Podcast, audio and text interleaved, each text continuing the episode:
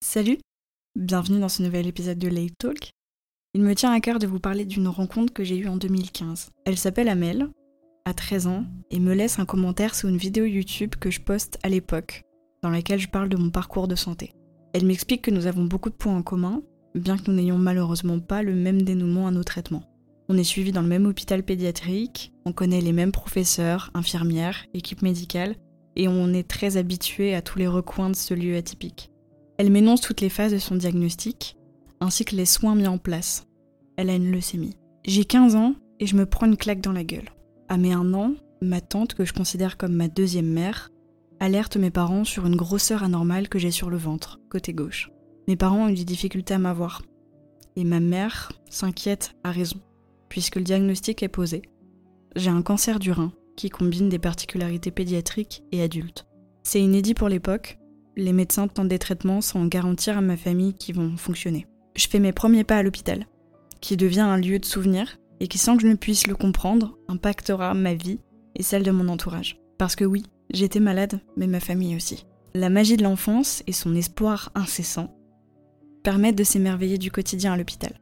Les prises de sang régulières deviennent des séances de grenadine. Les poissons dans l'aquarium de la salle d'attente sont des amis de Nemo.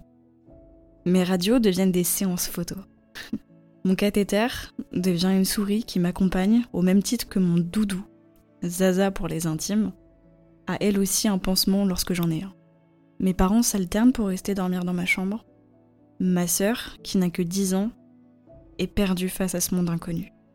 Mes grands frères, avec leurs petite amie, qui sont devenus leurs femmes par la suite, me couvrent d'affection. J'aimerais vous dire que tout l'entourage réagit de la même manière face à un enfant en chimiothérapie lourde c'est-à-dire sans cheveux, sans cils et sans sourcils. Pourtant la maladie fait peur, les hôpitaux aussi, donc des réactions bêtes se passent. Et la méchanceté a existé. Ces fameux mots sont toujours en tête de mes parents. Qu'avez-vous fait pour faire un enfant comme ça?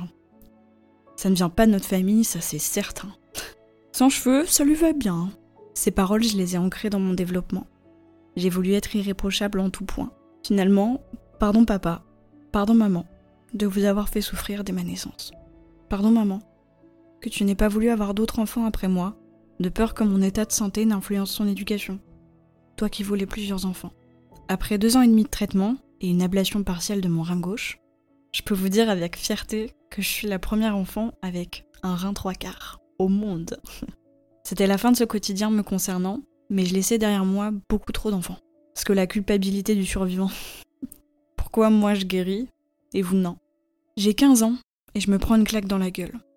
J'entretiens une relation épistolaire avec Amel. Elle peut se décharger auprès d'un membre extérieur à sa famille, qu'elle tente de préserver de ses états d'âme. De mois en mois, elle me partage ses ressentis et toutes les étapes encourageantes de son traitement. Elle a l'opportunité de vivre des expériences grâce à des assauts pour continuer à la faire rêver. Malgré tout, elle me confie qu'elle n'a plus peur de mourir. Si cela peut soulager ses douleurs et permettre surtout à sa famille de vivre normalement son cancer se généralise.